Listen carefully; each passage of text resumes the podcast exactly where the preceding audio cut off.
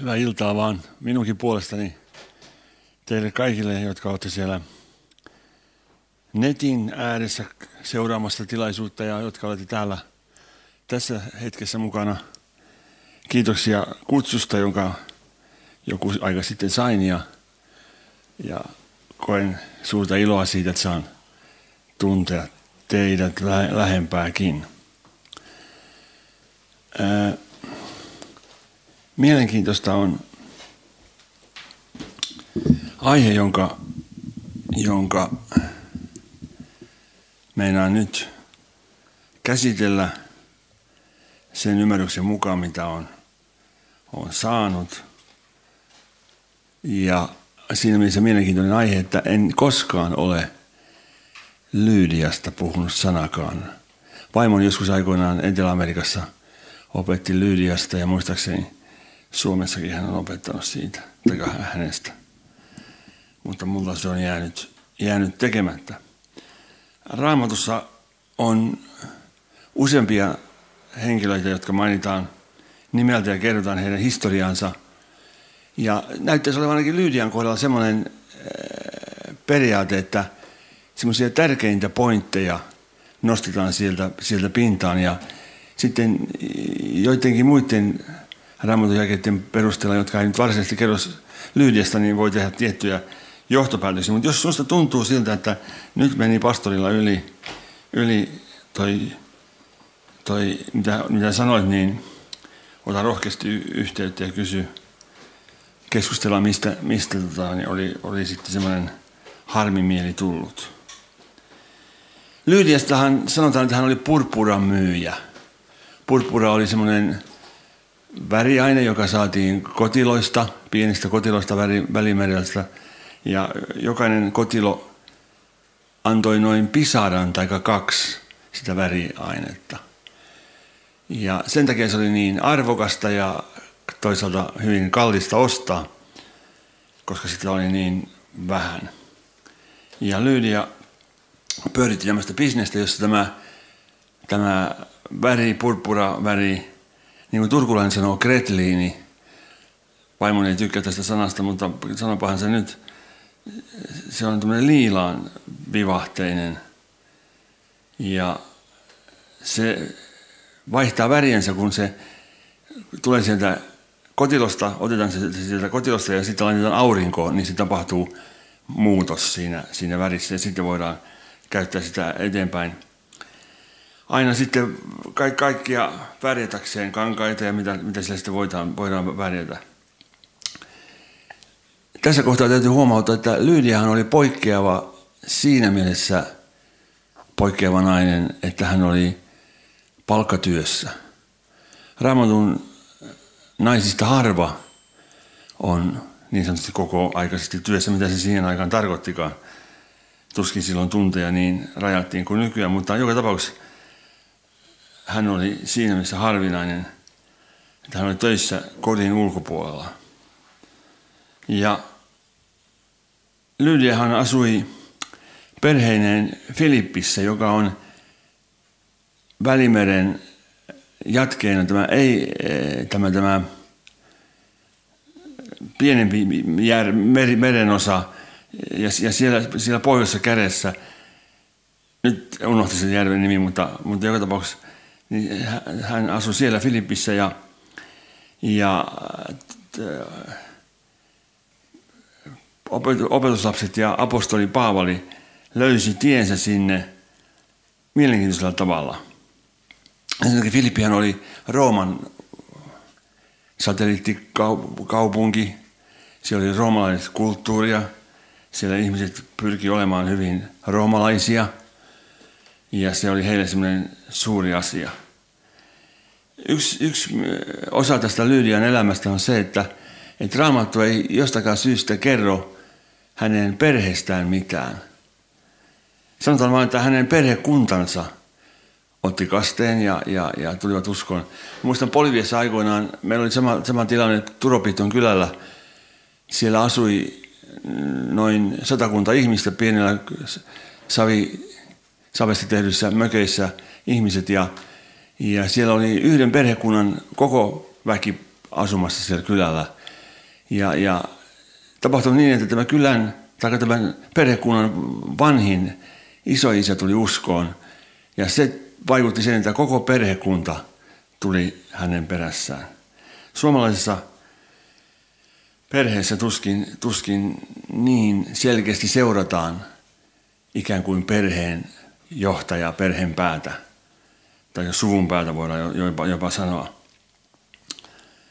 Tämä perhekunta ylipäätänsä meillä Suomessa on, on erilainen kuin Välimeren maissa, kuin Espanjassa tai Italiassa tai uskon Kreikassa, Turkissa, niin puhutaan perhe, perhekunnasta, niin siihen kuuluu muutkin kuin äiti, isä ja lapset.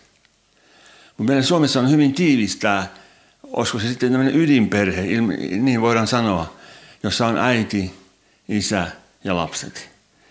Mutta uskon niin, että myöskin Lyylian kohdalla, kun puhutaan perhekunnasta, siihen liittyy isovanhemmat, siihen liittyy muita sisaruksia, Lyylian sisaruksia ja heidän lapsiansa. Ja se on tämmöinen laaja perhe, jopa serkut kuuluivat perhekuntaan. Ja Italiassahan on, on, on hyvin tunnettua se Tio, Tia ajatus, mikä nousee tästä, eli enot ja, ja tädit on sitten myöskin lasten vanhempia, lainausmerkissä sanottuna. Ne, ne tädit ja sedät, joilla ei ole omia lapsia, niin ikään kuin adoptoi sitten sisarustensa lapsia. Eli tämmöinen hyvin, hyvin tiivis perhe on kysymyksessä. Ja mä, mä olen sitä mieltä, että meillä suomalaisilla olisi jotain opittavaa tästä, tästä Välimeren tyylistä, eikä ole pelkästään Välimeressä, mä muistan Etelä-Amerikassa myöskin oli, oli paljon tiiviimpi perhe kuin, kuin meillä suomalaisilla. Nyt elettiin jotain vuotta 50 Jeesuksen syntymä, syntymästä laskettuna, eli vähän toistakymmentä vuotta Jeesuksen taivaaseen astumisesta.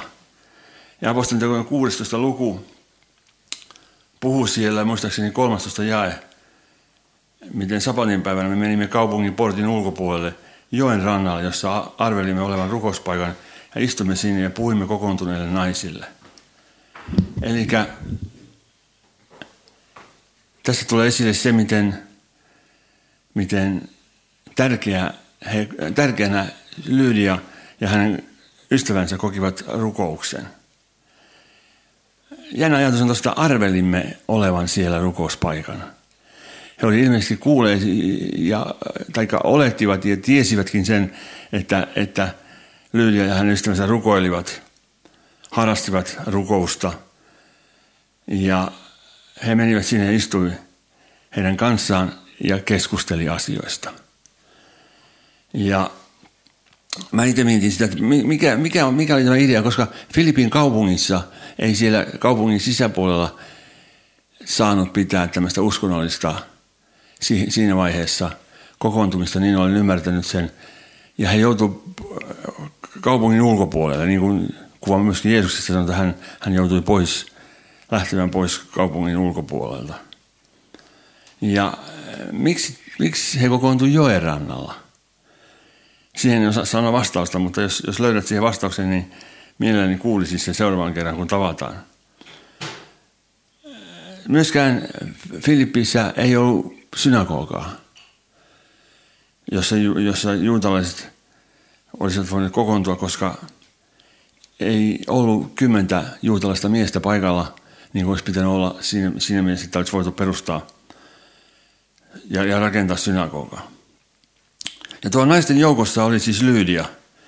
Ja hän ei ollut ainoastaan yksi ryhmästä, vaan hän oli hyvin aktiivinen. Voidaan sanoa jopa, että hän oli se, joka veti sitä ryhmää eräs Lyydia-niminen purpuramyyjä, Jumalan pelkäväinen nainen, oli kuulevassa. Eli Lyydian kaikki aistit ja vaistot ja koko hänen olemuksensa oli herkeämättä nappaamassa jokaisen sanan Paavalin suusta, mikä Paavali kertoi. Ja roomalaiskirja hän sanoi tämän lupauksen, että usko tulee siis kuulemisesta. Yksinkertainen matematiikka sanoo näin, että jos ei sulla uskoa, kuuntele Jumalan sanaa, niin usko lisääntyy. Liekö se noin, noin yksinkertaista, näin Raamattu kuitenkin sanoo. Kuuleminen Kristuksen sanan kautta lisää meille uskoa. Ja kun hänen usko lisääntyi, niin hänen sisimmässään tapahtui jotain merkillistä. Raamattu sanoo, Herra avasi hänen sydämensä ottamaan vaarin siitä sanasta, mikä Paavali puhui. Se on yksi hengellinen periaate, se, että, että pyhä henki saisi tehdä työtänsä niissä ihmisissä, joihin meillä on kontakti, jotka me halutaan tavalla tai toisella johdattaa Jeesuksen tuntemiseen sisällä Jumalan valtakuntaan. Se on tärkeää, että Herra puhuu heille. Muistan joskus kauan sitten, en voi sanoa satoja vuosia sitten, mutta, mutta kymmeniä vuosia sitten, kun olin nuori mies, niin tulin uskon aivan niin sanotusti pystymetsästä metsästä Turussa. Ja yritin sitten todistaa omille sisaruksilleni ja vanhemmilleni. Ja sitten kun he ei antaneet sellaista vastakaikua siihen todistukseen, he olisivat halunneet antaa elämänsä Jeesukselle, niin minulle tuli sellainen hyvin primitiivinen reaktio. Mä sanoin pikkusiskolleni, että jos et sä usko, niin mä lyön sun tällä tuolilla päähän. Ei se ilmeisesti olisi hirveästi edistänyt sitä hänen uskoon tulonsa. Ja nyt kun mä oon vuosien aikana tajunnut sen, että kun mä jätän hänet Herran puhutteluun, ja kun Jumala avaa hänen sydämensä, niin se on ihan toinen vaikutus kuin siellä tuolilla. Ja mitä Lydia, miten hän reagoi tähän kuultuun sanaan? Hän tuli uskoon, hän uudesti syntyi, hänestä tuli niin sanottu messianinen. Ja sitten hän alkaa kokeilemaan sitä ystävyyssuhdetta, missä nyt mennään sitten, kun hän on elämänsä Jeesukselle. Toimiiko veljes ja sisarrakkaus? Onko meillä yhteys keskenämme? Se on varmaan meilläkin joskus tarpeen ikään kuin mittailla sitä. Ja heittipä melko, melkoisen ajatuksen Paavalille. Jos te pidätte minua Herran uskovaisena, niin tulkaa minun kotiin ja majalkaa siellä. Mä luulen niin, että Paavali koleri, kolerisena luonteena ajatteli, että, että nyt jo pelkästään tämän takia mennään, mennään hänen, hänen luoksensa kylään. Ja vahva sana tämä, hän vaati meitä. Meillä oli, olet mennyt kylään, jossa, johon su, su, sua on suorastaan vaadittu. Yksi sellainen merkki Lyyliassa, sellainen päälle liimattu, kaikkien luettava, havaittava merkki, oli se, että hän oli äärimmäisen vieraanvarainen. Taas tullaan kulttuurillisen kysymyksen. Suomalainen vieraanvaraisuus, voitte miettiä sitä myöhemminkin, että mikä, millainen on suomalainen vieraanvaraisuus verrattuna esimerkiksi johonkin Välimeren maihin tai Etelä-Amerikkaan tai nyt en uskalla sanoa Aasiasta, koska en tunne idän maita, mutta tuon, tuon latinokulttuurin tunnen. Siellä vieraanvaraisuus on muun muassa sitä, että kun sä menet kotia kutsuttuna ihmisenä, niin kuin meillä oli Boliviasta yksi pastori käymässä täällä, hän asui kolme kuukautta Jyväskylässä ja hän oli uskovien kanssa tekemisissä. Ja hän kertoi sitten, kun hän tuli takaisin Boliviaan, että oli, oli, oli kyllä todella vieraanvalaisia ihmisiä, mutta vähän erikoista oli se, kun tuotiin koko laut, kattila täynnä lihakeittoa pöytää. Ja heidän piti syödä kaikki se lihakeitto. Mä kysyin, kysyin häneltä, miten niin pakko? No kun se tuotiin pöytään se, se kattila, niin heillä oli semmoinen tapa, että kaikki, mikä tuodaan pöytään, kaikki syödään. Ja sama, samalla sitten, tai ei samalla, mutta myöhemmin sitten tämä, tämä pariskunta, jonka oli kylässä ihmettä, että Juha on nälkästä väkeä se polivialainen, polivialainen pariskuntakin, kun ne söi kaikki sen lihakeiton. Kulttuuritörmäys mitä suurimmassa määrin. Vieraanvaraisuutta on myöskin tervehtiä toisiamme. Suomalaiseen kuuluu semmoinen nopea kättely. Latinalaisen kulttuurin kuuluu nämä, nämä poskisuudelmat. Esimerkiksi nyt koronan hillitseminen Espanjassa, Latinalaisessa Amerikassa on paljon suurempi ongelma kuin Suomessa, koska heidän tervehtimiskulttuuri on niin lähellä. Siihen tulee niin lähelle toisia kuin ikinä mahdollista.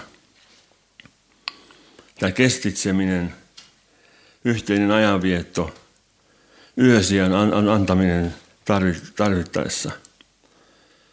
Eri kulttuureissa on, ja ryhmissä on erilaisia vieras, vieraan lähestymis- ja auttamistapoja, mutta, mutta tuota, joskus voisi olla meilläkin hyvä miettiä, miten me voidaan kasvaa siinä. Lyydia oli todella upea ihminen siitä. Sitten apostolien teot 16.16. 16. Mä todella olen pahoillani video tykinpitäjällä. Mulla on tyyli se, että mä puhun liian nopeasti. Enkä muista aina sanoa missä raamatun kohdassa mennyt. Apostolien teot 16.16. 16. Ja tapahtui meidän mennessämme rukouspaikkaan, että meitä vastaan tuli eräs palvelijatar, jossa oli tieteen henki ja joka tuotti paljon tuloja isänilleen ennustamisellaan. Tuli vastaan eräs palvelijatar, jossa oli tieteen henki. Se oli varmaan, mä olen kokemassa niin, että, että Lyydia oli myöskin tässä meitä vastaan tuli eräs, tässä me-ryhmässä – ja mä veikkaan niin, että oli, oli, oli varmaan mielenkiintoinen hetki Lyydiallekin, että miten Paavali suhtautuu tuohon. Koska 18 jäi sanoi, että tätä hän teki monta päivää. Mitä? Eli tämä, tämä, tämä tieteen hengen vallassa oleva palvelijatar häiritsi huutelimisellaan Paavalia ja muita se vaivasi Paavalia ja hän kääntyi ja sanoi hengessä Jeesuksen Kristuksen nimessä, minä käsken sinun lähteä hänestä ja se lähti sillä hetkellä. Varmaan kaiken kaikkiaan upea, jos nyt voi sanoa upea hetki, myöskin Lyydian kohdalla nähdä, miten Jumalan evankeliumi toimii, miten hengen armolahjat toimii. Yksi sellainen periaatteellinen kysymys on se, että Lydia ei näytä hylänneen maallista työtään silloin, kun hän tuli uskoon. Vaan uskon, että hän paneutuu kahta enemmän siihen työtehtävään. Ja uskon niin, että Lyydian kätten kautta tapahtui suuria Jumalan ihmeitä talousasioissa. Ja olen näiden vuosikymmenten ajan, mitä olen seurakuntatyössä ollut mukana ja lähetystyössä mukana, huomannut sen, että antaminen on Jumalalta tullut armolahja, joka antaa, antakoon tietyllä tavalla. Ja yleensä antamisessa on se periaate, että on, on hyvä antaa iloisella mielellä. Koska se koskee aina meidän lihamme, se kun me annetaan jotain itsellemme kuuluvaa toiselle. Mutta kun sä lähdet kiitoksella, ilolla toteuttamaan sitä antamista, niin se vaikutus sun on ihan erilainen. Filippiläskirja ensimmäinen luku, viides jae. Paavali sanoo, miten Filippin seurakunta jo kokonaisuudessaan oli oppinut antamisen taidon. Ei ainoastaan Lyydia, vaan koko seurakunta. Kiitän siitä, että olette olleet osallisia evankeliumin ensipäivästä alkaen tähän päivän saakka, olleet osallisia. Miten? Tekemällä työtä ja uhraamalla seurakuntaan, että muut saattoi julistaa evankeliumia. Sitten neljäs luku 15 jäi. Tiedätte, hän teki filippiläiset, että evankeliumin alkuaikona, kun lähdin Makedoniasta, ei mikään muu seurakunta kuin te yksin käynyt minun kanssani tilliyhteenteen annetusta ja vastaanotetusta. Ei mikään muu seurakunta, vaan Filippin seurakunta vain ainoastaan. Mistä se johtui? Kyllä Lyydian vaikutus on ollut todennäköisesti varsin suuri myöskin antamisessa seurakunnan keskellä. Sitten menen takaisin apostolin, apostolin tekojen 16, 16 lukuun, joka kertoo meille myöskin apostolin tehtävästä. Hän oli työtoverina Timoteus, hän mainitsi, että hän on adoptoinut ikään kuin Timoteuksen. Ja he oli aina majapaikassa yhdessä, yhdessä Lyydian luona, kun he oli Filippissä käymässä. Timoteus oli, asui Lystrassa, joka on jonkun matkan päässä sieltä Filippistä. Äiti oli uskovainen, juutalainen, isä kreikkalainen ja myöskin isoäiti mainitaan. Ja se on mielenkiintoista, että, että Timoteuksestakin mainitaan erikseen, että hänellä oli hyvä todistus kotiseurakunnasta. Ja Paavali mainitsi, että Timoteuksen läsnäolo tässä hänen ryhmässään oli tärkeä, koska ensimmäinen Korintoskirja 4. luku 17 ja sanoi, että juuri sen tähden minä lähetin teille Timoteuksen, joka on minun rakas ja uskollinen poikani Herrassa. Hän on muistuttava teitä minun vaelluksestani Kristuksessa. Kuulitko oikein? Minun vaelluksestani Kristuksessa. Voisi olla jonkun verran hikinen olo itsellä tai sellainen vaivaantunut olo, jos joku koko ajan seuraisi, mitä sä teet, miten sä toimit. Mutta Paavali kehotti Timoteusta kertomaan toisille hänen vaelluksestaan. Siitä esimerkistä, jonka Paavali antoi. Ja se oli, se oli Timoteuksen tehtävä. Sitten apostolin 16.4 sanotaan toinen tehtävä. Jos sitä mukaan kuin he vaelsivat kaupungista kaupunkiin, antoivat he heille noudatettavaksi, noudatettavaksi ne säädökset, jotka apostolit ja Jerusalemin vanhemmat olivat hyväksyneet.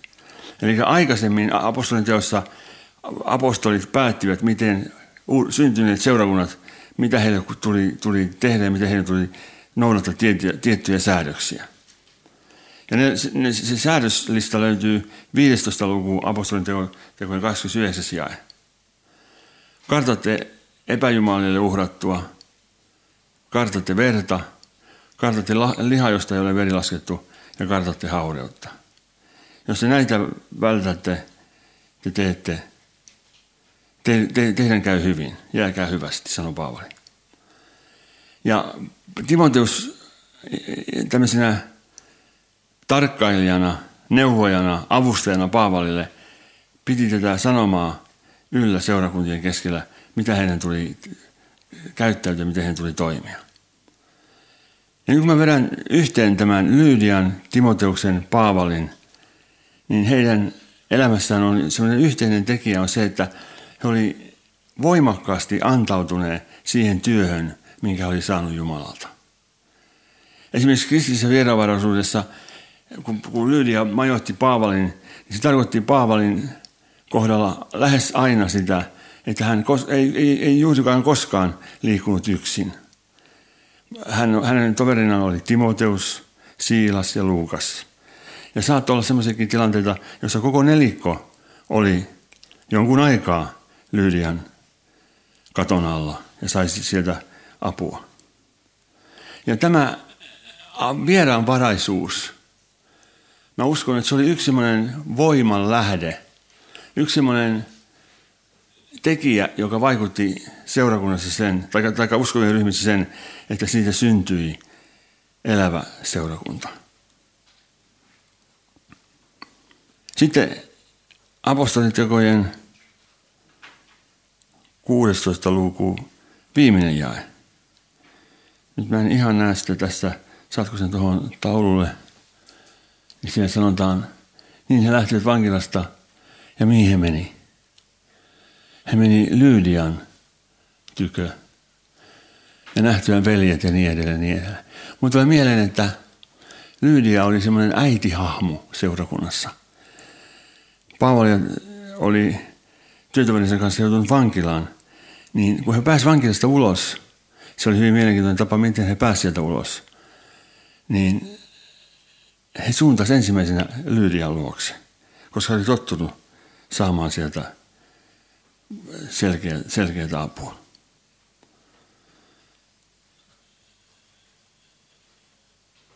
Hypätäs tuosta yli muutama ajatus.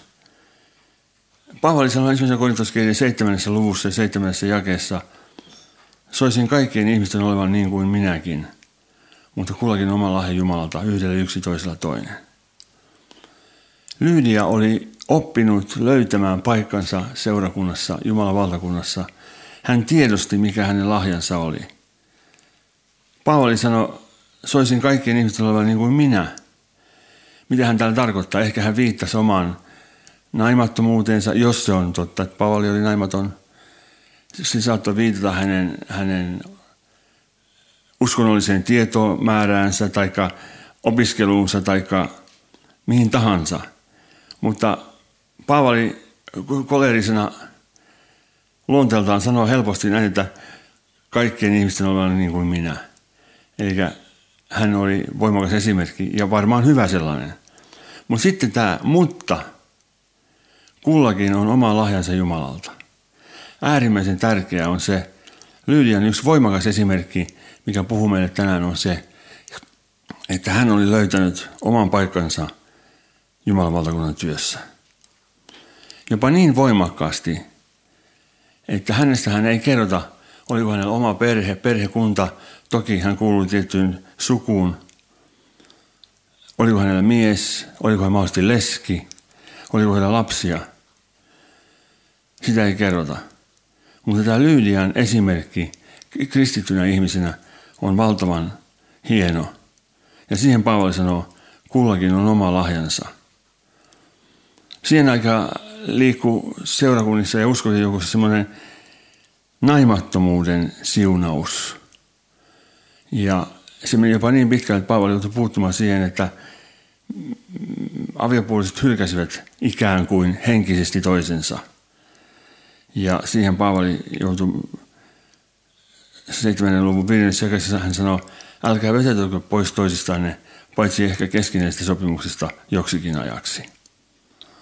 Eli jos me ajatellaan nyt